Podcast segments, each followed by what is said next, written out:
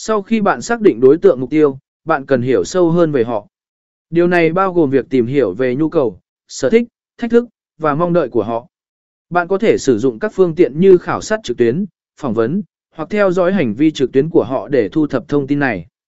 C tạo tờ sở nạ và C ở mẹn hóa khách hàng tờ sở nạ là hình ảnh hóa của đối tượng mục tiêu, giúp bạn dễ dàng hình dung và hiểu hơn về họ.